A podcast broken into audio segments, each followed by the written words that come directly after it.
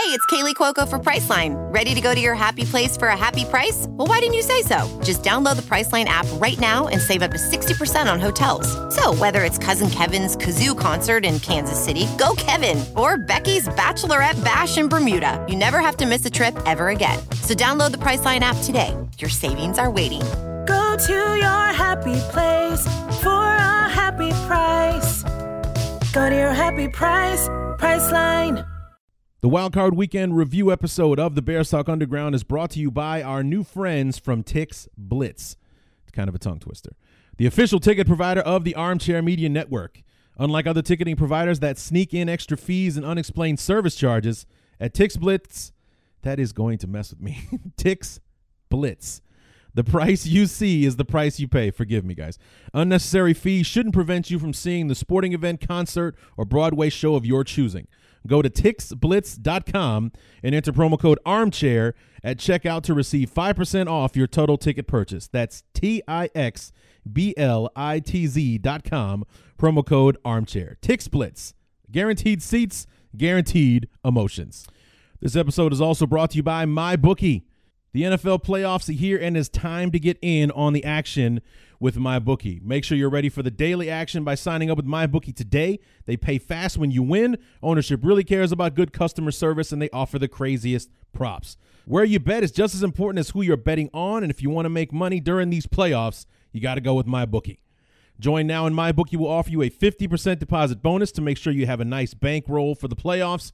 Use promo code BEARS25 when you deposit to activate the offer. That's promo code BEARS25. At MyBookie, you play, you win, you get paid. Now let's let's all bow our heads and and get ready for the heartbreak.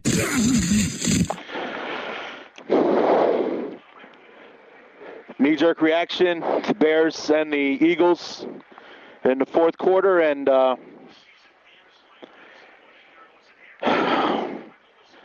it happened again. It really did. It happened again.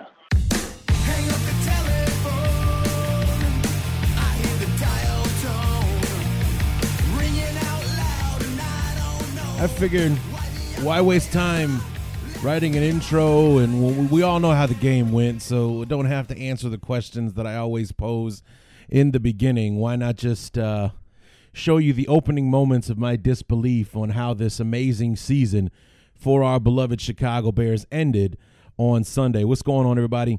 Larry back for the wild card weekend review episode of the Bears Talk Underground, and I, I apologize for my tardiness. I um, I tweeted out on Monday night. Just not going to be able to do it tonight, guys. I just uh, took an extra day to kind of get over myself and uh, my disappointment, my sadness, whatever you want to call it. Um, came home from work on Tuesday and had some errands to run before I got home from work and decided to pick up dinner on my way home as well. So I got home, I had dinner, relaxed a little bit, was thinking about doing the show, realized that um, I left my phone in my bedroom. So I went into my bedroom and sat down on the bed, started looking at some stuff, and decided to get comfy. And the next thing I knew, it was 1.30 in the morning. So uh, there went my plans on getting the show done on uh, Tuesday night. So here I am bright and early on Wednesday morning because I slept for seven hours from about uh, 7.30, 8 o'clock till about uh, nearly 2 a.m.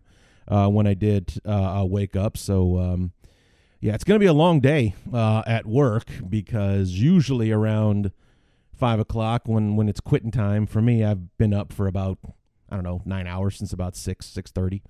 Uh, instead, I'll be clocking in at just around 15 uh, hours. So I figured that uh, I better go ahead and take advantage of the time that I have this morning as opposed to trying to gut my way through it on Wednesday night when I got home from work. So here I am, just before I, I, I enter my morning routine and, and get ready for work. I'm going to go ahead and uh, bang this out for you guys because I promised it to you last night, and uh, yeah, I kind of screwed that up. So anyway, now that we got that out of the way, uh, Anything exciting happen over the weekend? Christ Almighty! It uh, I, I can't express to you guys uh, how disappointed I am. Not that we lost, but how we lost. That's that's the most heartbreaking part of it all. I mean, you'll hear me talk about it in the fourth quarter knee jerk reaction that you just got a taste of. That was the first about 20 seconds of it. It, it gets a bit more animated than that, I promise. Um, you know, the, the, the, the anger kicks in uh, for a minute. And uh, yeah, I, I, uh, I got kind of pissed for a second. But, you know, I expressed the sentiment that it, it just if if the Bears, you know, with that minute left in the fourth quarter, the 56 seconds is what it was, if the Eagles had just stopped us and we weren't able to get in field goal range or anything like that, then that's one thing. That's Philadelphia beating us. And, and even though it was revealed later on that it was it was tipped, which could have thrown off the trajectory, which is why if, if you go back and you watch it, the there the ball does kind of fly funny when it's when it's getting towards the uh, towards the upright. So I, I it, it did become more of a duck as it got closer to the upright. So I, I even though I, have seen pretty good evidence that there is that, that it was tipped at the line of scrimmage um, by one of the Eagles. Um, you know, it just would have been a much easier pill to swallow if the Eagles had just beaten us as opposed to Cody Parkey missing another field goal, doinking it off the damn upright again, which that was just that was just God laughing at us. That was the football gods laughing at us. That's that's all that was. You know, number one, to put the game in in his hands, which is the absolute last thing that any Bear fan on the planet wanted. The last thing, you know, the very last thing. But um, anyway, we'll go ahead and get started from the beginning. We're gonna try to get through this as uh, you know as as as quickly and as humanely uh, as possible. Uh, when the game kicked off, you know, it was the main event of the weekend, the last game of, of Wild Card Weekend, which was a bitch waiting for. Believe me, watching all these other games, watching three other teams' seasons end, and and just knowing going into that game that my team it wasn't going to happen to us. We're going to L.A. next week for a rematch with the Rams, see if we can pound them into the dirt on their own turf. And uh, yeah, uh, but in the beginning you know, to to go back to my boxing metaphor that I like to use from time to time, these uh, these two heavyweights uh, kind of feeling each other out, you know, going with uh, you know, some jabs and some body shots, but no haymakers in the early going. Knee-jerk reaction to the Bears and the Eagles after the first quarter of this wild card game, and um, somewhat of a back and forth right now. The the Eagles' experience is showing uh, at the moment. Uh, the Bears aren't crumbling under the pressure or anything like that. The defense is doing well. It's more of a bend but don't break at the moment. Um, but offensively, we haven't really been able to get anything going uh, thus far. The Eagles' defense is uh, playing as well as advertised, at least in the first couple of possessions that the Bears had uh, in the first quarter. Jordan Howard, however, you know, in the opportunities that he's gotten on the Bears' uh, short opportunity. Hiring? With Indeed, your search is over. If you need to hire, you need Indeed. Indeed is your matching and hiring platform with over 350 million global monthly visitors, according to Indeed data, and a matching engine that helps you find quality candidates fast. Ditch the busy work, use Indeed for scheduling, screening, and messaging so you can connect with candidates faster. Listeners of this show will get a $75 sponsored job credit to get your jobs more visibility at Indeed.com slash match. Just go to Indeed.com slash match right now and support our show by saying you heard about Indeed on this podcast. Indeed.com slash match. Terms and conditions apply. Need to hire? You need Indeed. Professional welder Shayna Ford used VR training developed by ForgeFX to hone her skills as a welder. The more time that you spend practicing it, that's what separates a good welder from a great welder. VR training can help students like Shayna repeatedly practice specific skills. Virtual reality definitely helps because the more muscle memory that you have, the smoother your weld is. Explore more stories like Shayna's at meta.com slash metaverse impact.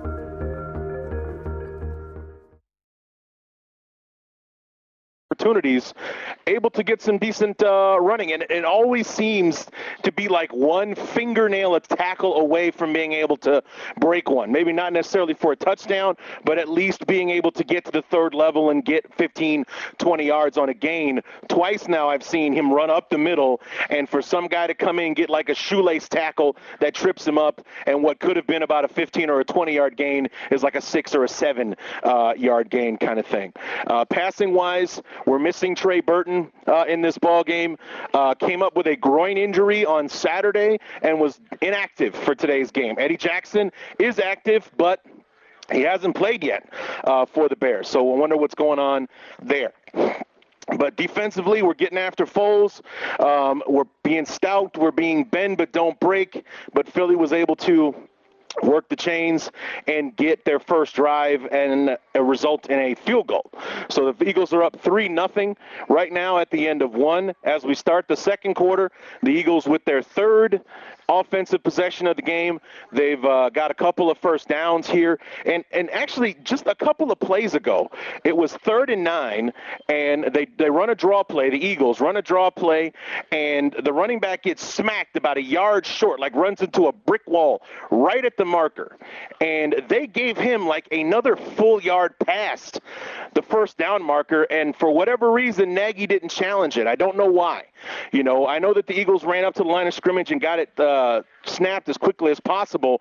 But there was definitely plenty of time for the Bears to be able to make a decision and, and throw the challenge flag on that one, but they didn't. Uh, but here we go.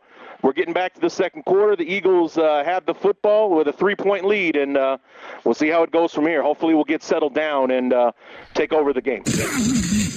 So, like I said, in the first quarter, the experience of Philadelphia having been there, done that, uh, was kind of showing. They came out uh, seemingly a bit more prepared uh, than the Bears. Not that you know it was embarrassing for us or, or, or anything uh, like that. I mean, the Bears came to play. That was evident, and and that was the one thing that I've really enjoyed about watching Nagy do his thing, or or how the team has played under Nagy is that you know I, when I mentioned I mentioned during the the preview episode that the one thing that I've loved about this team that that I've loved under as far as seeing changes under Nagy that how many times throughout this season have you ever heard me say that we didn't appear like we were ready to play or that we came out flat or, or, or, anything like that?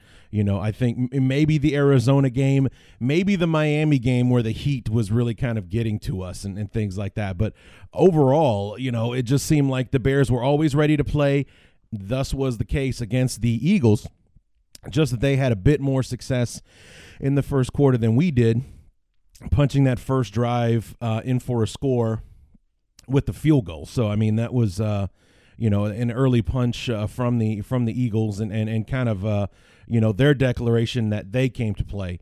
Uh, as well, going up against the the best defensive unit in football, driving it down the field and and and putting points on the uh, board. It was quite a statement uh, from Philly. And, and, as you heard me say, offensively, it just and it happened a couple of times throughout the game. Actually, there was one uh, play in particular. I think it was a third and short or a third and one uh, type play. Uh, you know, it's like Philly loaded up the entire uh, line of scrimmage. They put just about every defender they have uh, in the box to to defend against this run.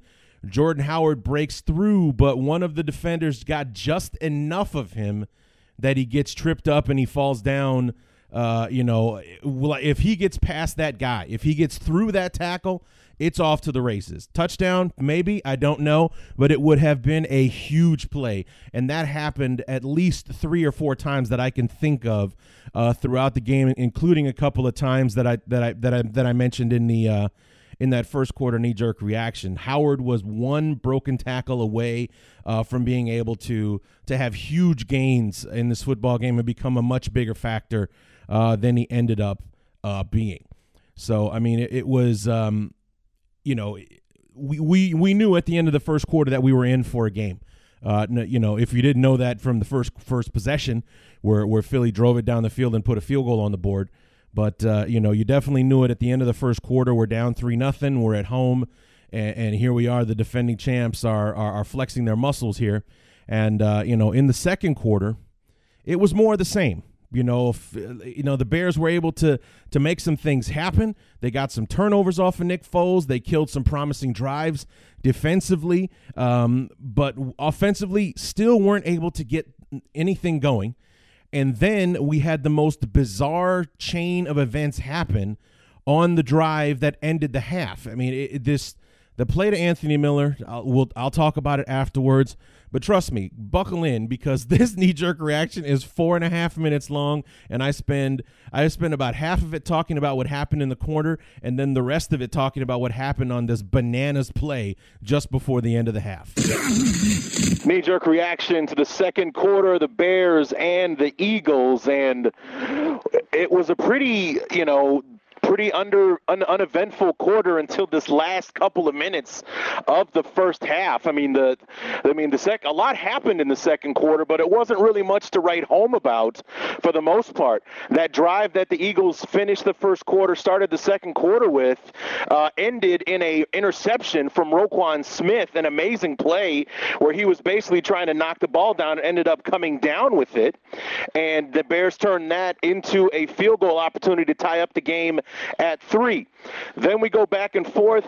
Uh, another uh, decent looking drive later from the uh, Eagles ends in an interception in the end zone uh, by Adrian Amos. Uh, there were a couple of plays in this game, uh, a couple of times where uh, Nick Foles kind of floated one up, and it just looked like a throw that was just dying to be intercepted.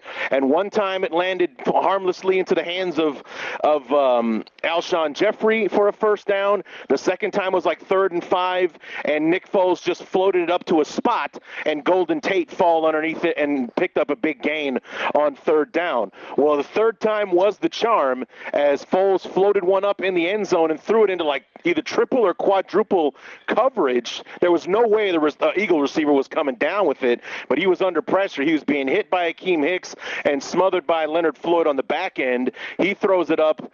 Adrian Amos comes down with it and kills the most promising touchdown drive for the Eagles. The Bears, on the other hand, we had a scare early in the second quarter with Mitch Trubisky making a scramble on third down right before the Cody Parkey field goal, but he comes up lame. He was limping a little bit as he goes to the sideline. So every Bear fan in the country's butthole puckered up when we saw that happen. But Mitch came back out and he's been fine. But, uh, you know, right here at the very end is where all of the excitement happened because the Bears are running the two minute drill, moving the football very effectively through the passing game on the Eagles. The Eagles somewhat in a prevent and keeping everything in front of them kind of thing. And then just as we're getting into Eagle territory, Mitch throws a dime to Anthony Miller, a beautiful throw to Anthony Miller. Miller makes the catch. However, Cre'Von LeBlanc, our old nickel corner, gets his arm in there, and basically Miller catches the ball and Cre'Von LeBlanc's arm at the same time. Now, in real time, it happens so fast. Miller makes the catch, goes down, ball comes out. So it looks like in real speed, in real time, like Miller didn't complete the catch. He didn't go to the ground with the catch. When you run it back in slow motion, Miller gets like three or four feet down before he gets tackled, and it looks like if we're counting it as a catch with the three or four steps that Anthony Miller took, it actually became a fumble. But no one recovered the ball because it was blown dead by the officials. It was actually an official that recovered the football. When they went back and replayed it, it was ruled that because there was no clear recovery, therefore the play never ended. The play on the field, the call on the field stood as an incomplete pass. So I don't know if that's the rule or if they were just making it up as they go, or the referees are trying to clear up their mistake. But that's how it happened. The Bears were able to get a few more yards, and Cody Parkey just added a field goal at the half to the Bears take the lead into halftime, six to three. Now this has been one hell of a knee-jerk reaction, almost four minutes long at this point. This is where the game is going to be won here at halftime. I believe that defensively, the Bears have found their rhythm. That bend but don't break that they were doing in the start of the first quarter, they seem to be clamping down on the Eagles as the quarter, uh, as the half came to a close. It's going to be up to our offense to step up and make some plays, kind of like they were doing in the last half of the second quarter, to see if we can put some touchdowns on the board and put some distance between us and the Eagles. But right now, we have the lead and we get the ball back to start the second half. So there was a mouthful uh, for you. I hope you're still with me. Um, but yeah, there, that was a banana sequence that that happened there, and it it is actually documented in the rule book. They had to deep dig deep into the archives, but they were able to find the the, the rule that says because there was no clear recovery, they basically had to allow the call on the field to stand. And unfortunately, the call on the field was an incomplete pass because there was no clear recovery because the referee blew it dead. He was off. Uh, even though, as far as what really actually happened on the field, it was a live ball that nobody recovered. It was the referee that walked up to it and picked it up off of the uh, off of the ground. So I mean, Anthony Miller didn't do it. There were two other Eagles, including LeBlanc and one other uh, defender in the area. Nobody picks up the football. The referee is you know waving his hands in the air, walks over to it, picks it up, and then proceeds to you know go along with the the play. It was inside of two minutes, so the Bears didn't have to burn a timeout to challenge it or anything like that. It was automatically reviewable. But even after it was reviewed, it was decided that since there was no clear recovery by either squad, that they would have to. They, even though there was a clear catch, and Anthony Miller took like three or four steps, clear steps, dragging you know Cre'Von LeBlanc to the ground with him. Um, they had to go with the original call on the field because that was basically the end result. So never mind the Bears being first and five at the five. Now it's third and three back to wherever it was they were on the field uh, at the time, and it was you know they were in field goal range, so they ended up just settling uh, for the field goal. So I don't remember if we got the first down after that or not, but.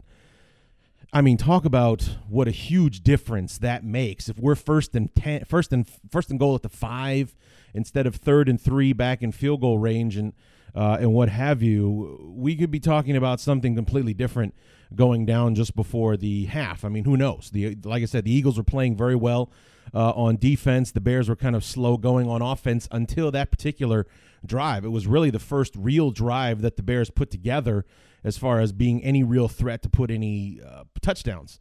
Uh, on the board, which is what I was talking about there at the end.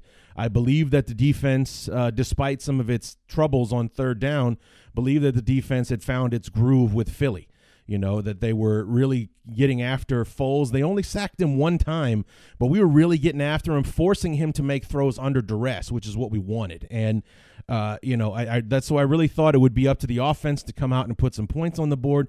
We started the second half with the football, so the opportunity uh, was there. And we'll talk about what happened that here in, in just a minute. But before I did that, I, I wanted to go back and, and comment a second on, on, on those throws that I talked about from Foles and those those two that he floated up there that just happened to land safely in the hands of other Eagles for first downs and and and and whatnot. Those were the moments where we really missed Eddie Jackson, in my opinion. I mean, how many times this year was was Eddie the you know the man on the you know the, the, the man Johnny on the spot you know this year, and, and and so many times that we've seen him just be the be the, in the right place at the right time, and I just had a feeling that if he was healthy and if he was playing, that he would have been there to, to make those plays with those balls f- floating harmlessly through the air. And then finding their way into Golden Tate's hands for that big play. It was third and five. They got like 28 yards uh, on that play. The Alshon Jeffery thing was one of those where he was under duress and he just barely gets it off and it just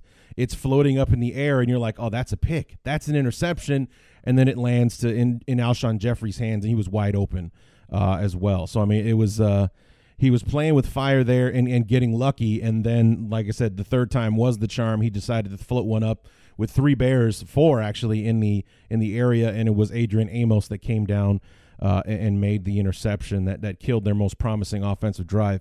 Uh, of the first half. So it's like we just seem to be able to answer the call. We had trouble stopping them on third down. They were six for 13 uh, in the game, or maybe a little bit better than that. Let me look. I have the stats right here, actually. So third down. Yeah, six for 13 uh, on third down. So almost 50%. It seemed a lot more than that, actually. Uh, but uh, it, that's what the case was, and we were only like five for 16, which is only a third uh, of uh, of the conversions. So uh, anyway, as we move into the second half, started to get a little bit nervous, but you know we have we had a lead going into halftime. Uh, seemingly, we had some momentum, even though I, I feel like some of our momentum was stolen by that weird, controversial moment there before halftime. But, but nonetheless, we have the lead. We're at home. The defense appeared to have things under control. But as we move into the third quarter, they have they have their worst drive uh, in a long time, and it ended up having a huge factor in the ball game. Knee jerk reaction to the third quarter of the Bears and the Eagles, and probably my least favorite quarter of the game so far.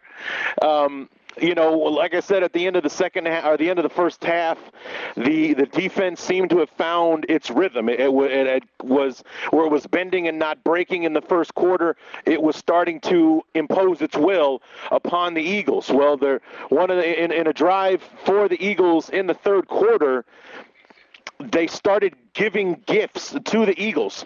Uh, the first one being on a third down play, uh, a pass intended for Zach Ertz.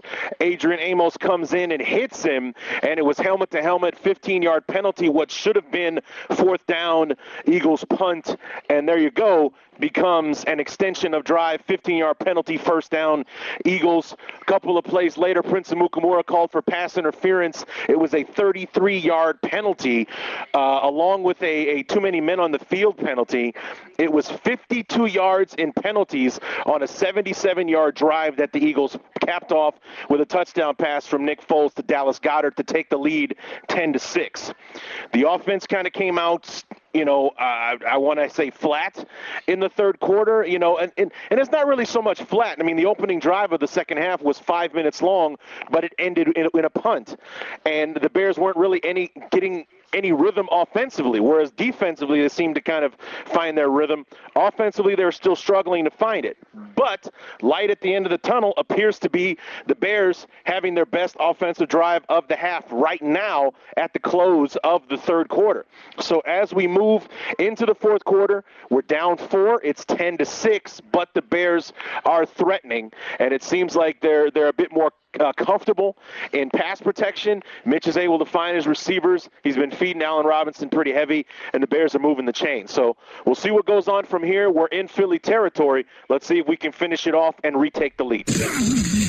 So I just looked at the stats again, and those three penalties for 52 yards were the only penalties of the game for the Bears.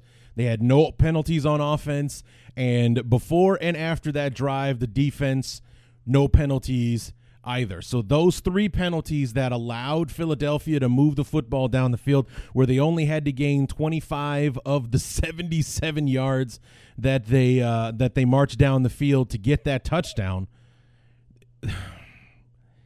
I mean, it, it, all started with that hit from from from Adrian Amos. I mean, I, I didn't get a chance to see the play again. I only in base and when I did see it, all I was focusing on was what the penalty on on on Amos was for. It was the defenseless receiver um, foul because Ertz, you know, was defenseless or so. I've never really been a fan of that uh, rule. You know, you come, you're making a catch, you're in the NFL, you're to get hit. That you know, defenseless or not, that's the game. So I've never really liked the defenseless player uh, rule. You know, it as a as a Bear fan, if it happens to us, obviously we'll take it. But it's just as a football fan in general, you know, watching it happen to any one of the other 31 teams, it's it's like this is it's football. You you come across the middle, you're going to get hit. You know, you you you're you're down the sideline like that behind the cornerback in front of the safety. The safety's coming down, he's going to hit you. So, never been a fan of the rule, but even if it wasn't the defenseless receiver thing, it may have been unnecessary roughness because it was helmet to helmet. Amos did lower his helmet, hit Ertz right between the eyes with his own helmet. So either way, Amos is getting flagged uh, for that, and it was it ended up being a, a silly penalty. Uh, like I said, when I went back to look at it, that's all I was looking at. I didn't notice whether or not Ertz was going to catch the ball or if it was a catchable pass or or anything like that. Cris Collinsworth, I believe, said that you know it was a stupid penalty because Ertz wasn't going to catch the ball. So if you go by what Collinsworth said, then that makes it twice as dumb. But uh, you know, nonetheless, it happened. It extended the drive. I think two or three plays later was when we had 12 guys on the field just before the snap. So they the the referees blew the play dead and, and called the that and then like the very next play after that was the was the pass interference on on Prince Amukamara. So it was it, it, they just moved the football down the field by the Bears helping them on that one drive, and it was uh, until the end of the game their most successful drive, but they had very little to do with it. So that was the most disappointing part. And as I look at the stats, I didn't realize until I just looked at it those were the only penalties that were called against the Bears for the entire game. Those three penalties that gave the Philly their only touchdown before the, the two minute warning was the difference in the football game. And uh, so, yeah, that's frustrating to see. And then, like I said, offensively, yeah, the first drive of the quarter was nearly five minutes long, but it ended in a punt. We we moved the chains a couple of times, but we didn't make anything happen to to establish any kind of rhythm early on in the second half. It wasn't until we started getting closer to the end of the third quarter, like with this drive that I was talking about, light at the end of the tunnel, as I said, we started moving the chains. We got into Philly, ter- Philly territory at the end of the third quarter. We ended up settling for a field goal at the beginning of the fourth quarter, make it 10 to 9. I, I did a knee jerk reaction for the two minute warning. Uh, I don't remember how much I, I, gave away as to what actually happened, but uh, here that is, you know, we, we, we have a lead. We're up 15 to 10 with two minutes to go, and Philly has the ball. Knee jerk reaction, the two minute warning with the Bears and the Eagles, and our beloved have the lead. They had a really great touchdown drive they put together to go up 15 to 10. Um, and they had, they had a oh, Cody Parkey field goal they added earlier to make it 10 9. The touchdown drive made it 15 to 10. They went for two and didn't get it. So it sits at 15 to 10 right now. What makes it nerve wracking is that, well, like I said, we're at the two minute warning, and the Eagles are in are deep in Bear territory. They're in scoring position, and um, they've been kind of dinking and dunking down the field on this one. They cannot run the football against the Bears, and it's it's all passing. And, and while the Bears have done a fantastic job hitting Nick Foles, they haven't done a good job getting to Nick Foles. You know what I'm saying? And it's um, the Bears need a big play here. They need a big play to to force a field goal and, and force Philly to try to use up their timeouts to get the ball back and do the onside thing and, and all that kind of stuff. So this is a super stressful game. We knew it was going to be tight. We knew it was going to be close. But even though it's five points, Philly needs to score a touchdown. The Bears have, have been bending but not breaking. But here we go. We're coming back from the break on the two minute warning, 15 to 10. Let's see where we're at 120 seconds from now. So we have the we have the lead, but Philly's moving the ball. Um, I just went back to look to double check. We only gave up one third down uh, conversion on, on, that drive. It was the third and nine throw to Alshon Jeffery, which how much did it just piss you off that how how hyped up Alshon Jeffery was at everything that he did uh, in the game? The very little that he did do, but the catches that he made were critical. And um, he was, you know, waving to the crowd, putting his hands up to his ears. What a dick. Anyway, but uh, nonetheless, you know, there we go in, in the final two minutes.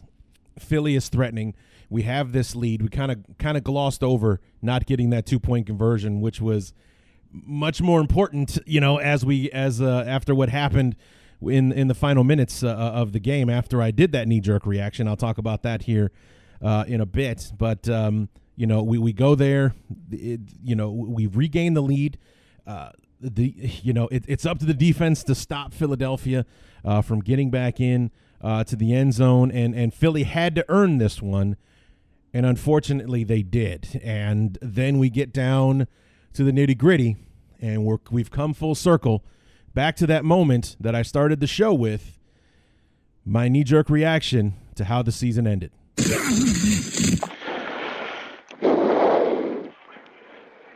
knee jerk reaction to Bears and the Eagles in the fourth quarter, and uh,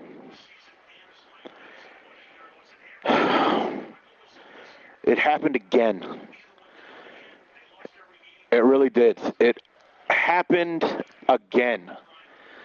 Uh, the Bears uh, gave up the touchdown. with about 55, 56 seconds to go in the fourth quarter. The Eagles went for two and they fell short. So it's 16 to 15. The Bears get the ball back. They get an amazing kickoff return by Tarik Cohen that makes it much easier for the Bears to move the football. Mitch Trubisky was fantastic tonight. He was awesome. He started out slow, was a little iffy in the beginning, but as the second half progressed, he stepped up. He was the one that helped get us to where we got here in the fourth quarter. A couple of really great throws to uh, Allen Robinson got the Bears in field goal range. And for the sixth time this year, Cody Parkey bangs it off a goddamn upright, and the season is over. Just like that, this magical season where we could have won the Super Bowl for it ends because of a goddamn kicker. Not because our defense came up short. We only allowed 16 points tonight. Not because our offense didn't get it done. Obviously, we didn't score enough to win, but the offense put themselves in a position to win it. And it was the kicker that once again sinks us, doinking it off the goddamn upright. If we fall short on offense and we can't get into field goal range, it's a much easier pill to swallow. It absolutely is. When it comes down to a guy I, um, I tweeted earlier today that the only thing that made me nervous about the game was that there is no tomorrow if we lose. And I said I was not ready. I'm not done watching this team play yet, is what I said. And that's exactly what happened. I'm done watching this team play. And the 2018 season is over uh, for the Bears because of Cody Parkey and his inability to answer the call. Everybody else did, not Cody Parkey. So yeah, you, you saw me there, uh, or heard me there, I should say. Uh, at times, having trouble finding the words. You know what? What did I want to say? What did I want to uh, express uh, in that moment? And in that moment, I was feeling no empathy, sympathy whatsoever for Cody Parkey. Uh, wasn't aware at the time that it would. It, I mean, and it's been an official change by the NFL. Uh, it's it's not a missed field goal; it's a blocked kick. Now, uh, apparently, the evidence was enough for them to actually change the uh, official ruling on, the actual uh, kick itself. So, you know, and, and you know, we've had been having this discussion the last couple of days online on, on Facebook. Doesn't uh, you know? Doesn't that also fall on the kicker? The ball getting blocked and in a way it does but at the same time with the the tiniest piece that that guy got of the ball. I mean so much that there are people out there who don't think that he got it. Um it, it becomes more of a good play on his part than it does a bad kick from Cody Parkey. And and you know I know that nobody wants anybody defending him right now but I that's that's just how I feel. Uh, I mean he still missed the kick. It still happened it doesn't change anything. It doesn't change the outcome of the football game, but it does change things. It does change. It didn't um, change how I felt about Cody Parkey uh, at the moment and and going forward. So, do I want the guy back next year? No, I don't, because of the year that he had. Not because he had that moment, but because of the year that Cody Parkey had. We lost. A, we lost the, the Miami game. If we win the Miami game, we're 13 and 3 because of our head to head win over the Rams, we're on the bye week. We're just now going to be playing this week. We're, we're going to be hosting the, the Dallas Cowboys uh, on Sunday, or you know, or or maybe the Rams are coming to us in Soldier Field if they had gotten past the Eagles or, or whatever, you know. But that's what happened. So it, it just uh, it sucks that uh, you know he had a bad year. He most likely will be back though. So I want you guys to all brace yourselves for that. The, the likelihood of the Bears cutting Parkey in the offseason, very, very low. Very, very low because of the contract that we signed. His his contract for next season or his, his uh yeah, his salary for next year is fully guaranteed. And it would cost us more to cut him than it would to keep him. So at the very least, at the very least, expect the Bears to sign or draft another kicker, I would say. That is going to be competition. And if Parkey loses his job in training camp, then so be it. I guess the Bears will will take that after you know we'll take that and and just deal with the dead cap money for 2019 if he can't win the job or keep the job in training camp. That is a more likely scenario than Cody Parkey being uh, being sent off to pasture during the offseason. So I want everybody to brace for that. I want everybody to get ready for that and and also stop talking about Robbie Gould. For the love of holy Christ, guys. I mean, it's obviously that didn't that, you know, doesn't look like a good decision by Ryan Pace now. At the time, it was the right call. It was the right move for everybody involved because I guess Robbie just needed a change of scenery because he's been stellar since we let him go. But not only did the Bears cut him at the beginning of 2016, he was lousy in the preseason. He actually cost us a couple of games in 2015 and wasn't his reliable self uh, anymore. It was it was the right move to make, and not only did the Bears let him go, but nobody picked him up. So it wasn't like, oh, it was like, oh shit, Robbie Gould is available. Let's go and get him. That didn't happen. He was added to the Giants midseason, and that was after the Giants kicker went down with an injury. So when he kicked against us in 2016, when the Bears traveled to the Meadowlands in 2016, he had only been on the team for a week, maybe two at the time. We played them week 10 or 11 uh, in 2016. So everybody just needs to stop with the whole Robbie Gould thing. Hey, Robbie Gould this, Robbie Gould that. It's it sucks that he's gone. It sucks that we had to let him go, but it was the right time at the time. It was the right move for everybody involved. Okay, Robbie was able to go and then you change the scenery, you know, get his second win in his career, and he's a free agent, so he's going to make some money in the offseason. Everybody's talking about how they want the Bears to sign him. That would be great. I don't know how that's going to happen, though. Kickers aren't as expensive, but uh, he's not going to be a cheap kicker, especially after the year. He only missed one kick all year this year. He's not going to be a cheap guy to, to, to sign uh, this year. And kickers can kick their till they're 90. So even though Robbie Gould's like 34, 35, he's still got, you know, at least, you know, five to six good years left before. I mean, not everyone can be Vinatieri kicking until he's he's 46 right now in the playoffs with the Colts, but – you know, everybody just stop with Robbie Gould. I love Robbie Gould. I miss Robbie Gould, but we cut Robbie Gould at the right time. Okay, so it's not like he was a salary cap decision or he was a money decision. He was a lousy kicker decision. He was have he had a bad 2015 season and it did not look like the offseason did him any good because he was shaky and inconsistent in the preseason in 2016 uh, as well. Everybody seems to forget that just because he's been kicking well since he started kicking for other other teams. Okay. So it, it and that what that says is being cut by the Bears was the right decision and it was the best thing for him as well because he was able to move on, refocus, take some time off. He comes back when he gets another shot and now Robbie Gould is Robbie Gould again. So, but everybody needs to let that go. Stop talking about what a what a mistake that was for Ryan Pace because it was the right decision at the time. Okay, everybody seems to forget that, and it keep and it pisses me off actually, that everybody keeps talking about how great Robbie Gould has been since the Bears cut him, forgetting the fact that he almost sat out the entire 2016 season. That's how anxious the rest of the league was to have Robbie Gould in 2016. He's made the most of the opportunity that he got since he got cut, and God bless him for it. He's one of my favorite Bears because he was an awesome kicker for over a decade for us. But when we let him go, it was the right thing at the right time. So everybody just let it go let it go. Now, back to the fourth quarter. it, um, you know, it what happened happened, and it sucks. It really does. And that that um, two point conversion ended up being a much bigger deal than uh, it uh, than it was being played as uh, at the moment. We get that two point conversion. It's seventeen to ten and then if Philly drives the field and scores a touchdown, they've got a decision to make. Do they want to go for two and get the hell out of Dodge?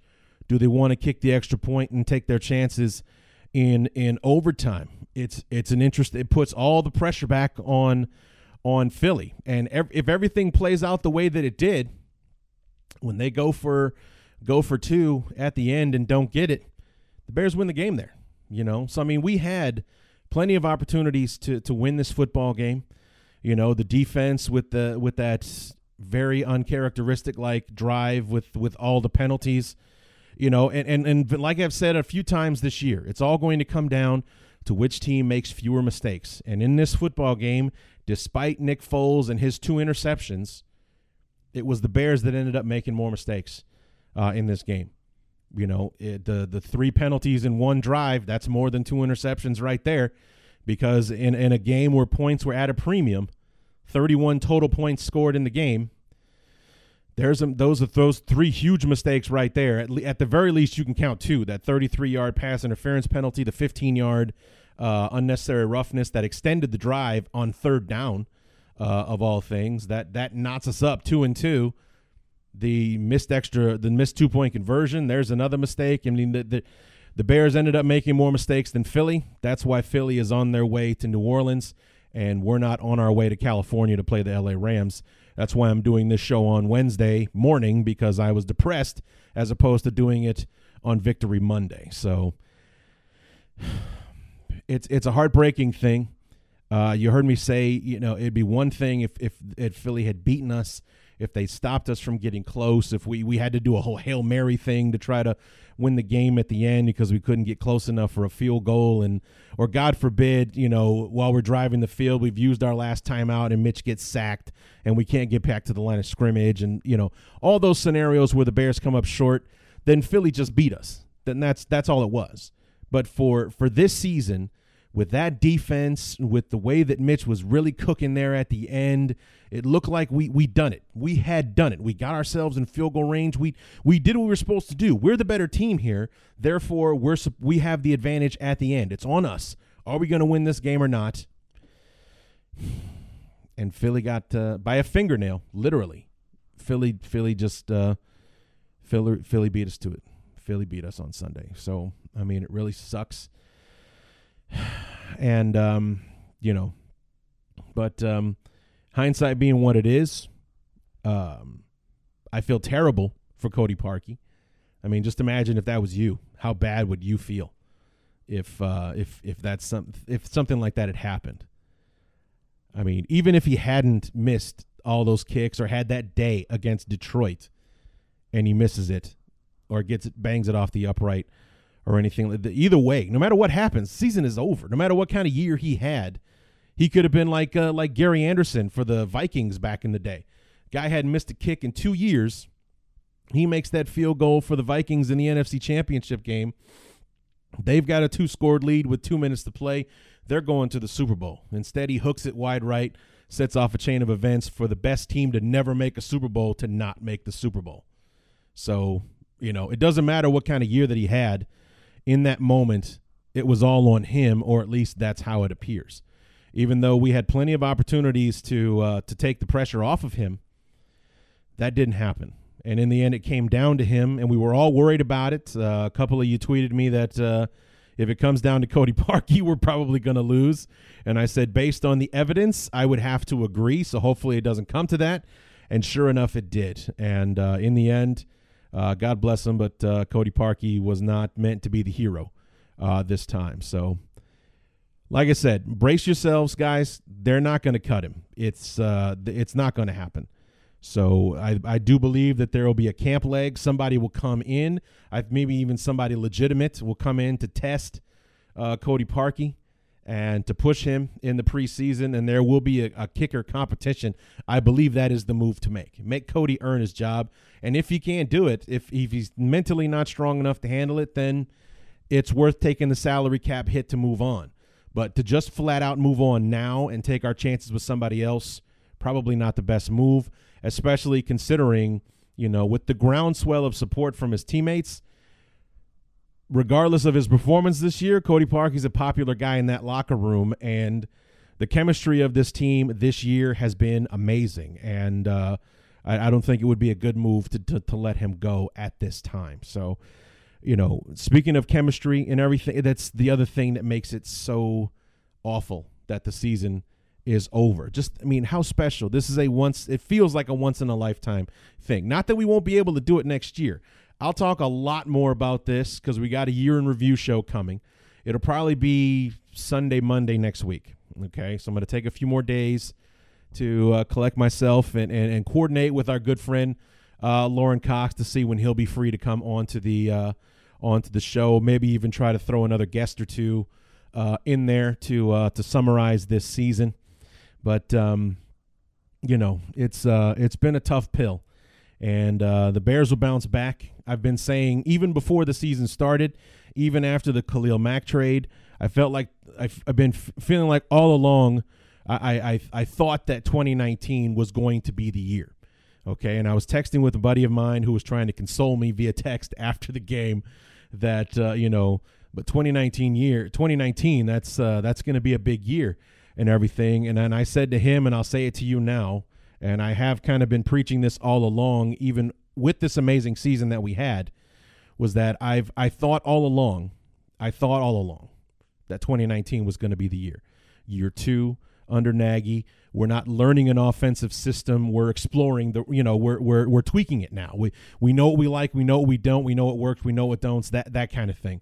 Uh, year number two for uh, Trubisky, his first season where he doesn't have to learn a new offense from scratch. He knows this. He's he already knows the basics. Now it's time to to get into the advanced levels and and really learning and getting deep into the offense.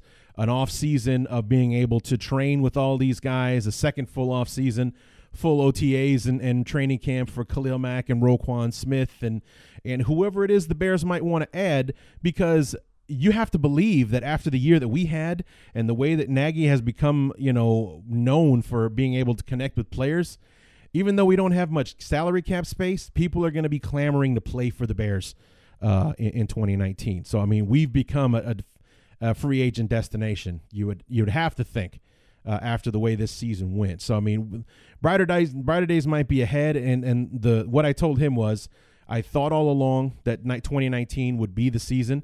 After the way that this year went, I know it is. I know 2019 is the year that we'll be looking at this loss on like a year in 18 months from now. September of 2020, August of 2020, whatever it is, we'll be watching the America's game on NFL Network for the 2019 World Champion Chicago Bears. I know it. I know it. I mean, that's just how I feel. And the beginning of America's game will will start with us losing that wild card game to Philly. That's where the road to the Super Bowl in 2019 began. Was being able to come back in 2019 and answer for that loss. So I I, I believe that's how it's going to go down. That's that's the storybook that I'm writing right now is that we lose that game in Philly, and that's the that's the crux. That's that's the starting point for a world championship in 2019. I, I thought that the Bears would be serious contenders in 2019. Now I know that they will be. We'll have a first round bye next year. Hell, we might even be number one. And we're going to go to the Super Bowl in, in 2019. I, I don't even know where it is next year. I think it's back in New Orleans. Wouldn't that be something? Number one, it's 34 years since we won a Super Bowl in 85. 34, obviously the number for Walter Payton. So it's a it's a sacred it's a sacred year, 34 years, and I believe the Super Bowl is back in New Orleans. So why wouldn't that be the time that we go back? Why not? There's all for it all to come through. 34 years since the last one. 34 is Sweetness's number. It's back in New Orleans, and so are the Bears. So I'm calling it now. We're going to the Super Bowl next year. This game will be the reason why. We're going to be hungry and angry and pissed off to answer for this game and put ourselves back in the Super Bowl. So I'm going to forego bear up and bear down this year. I think it's, or this week, I should say. We'll do bear up and bear downs in the year in review, uh, episode for the season. Um, you know, obviously, you know, if, if I was doing it, bear down Cody Parkey, bear up to Mitch Trubisky, Allen Robinson for sure. Um, you know, bear down Adrian Amos, that that penalty that uh, you know, he got the interception. He's had a great year, but that was the worst time to have one of those penalties uh, pop up. It was the, the it catapulted the Philly to into the end zone, which had a big big part in, in, in how the game ended up. So, you know, just a shotgun bear up, bear down there for you. So, anyway, the sun is starting to creep through my windows now as it uh, starts to come up. So I need to jump in the shower and get ready for work. And uh, so here's the show for you guys. Uh, keep your eyes on the Twitter feeds, BTU underscore Larry on, on Twitter, and the Bears Talk Underground Facebook page. Just search Bears Talk Underground uh, on Facebook. We'll be back. Uh, you know, I'm, I'm probably going to try to get it done Sunday during the Eagles game because that's the last one that I want to watch. And once again, it's the last game of the weekend. So see if I can't get that recorded during that game and, and be distracted from what's going on there. Hope to have Lauren Cox and maybe see about getting some other guests on the show to help sum up this amazing season. And uh, until then, my name is Larry D, and this has been the Bears Talk Underground.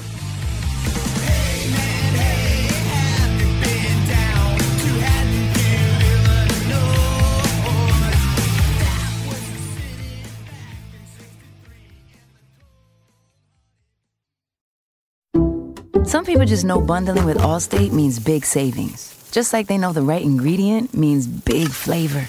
They know honey on pizza is where it's at, and olive oil on ice cream is the cherry on top. Mm. And they know when you bundle home and auto with Allstate, you can save up to 25%. Mm-mm. Bundled savings vary by state and are not available in every state. Saving up to 25% is the countrywide average of the maximum available savings off the home policy. Allstate Vehicle and Property Insurance Company and affiliates, Northbrook, Illinois.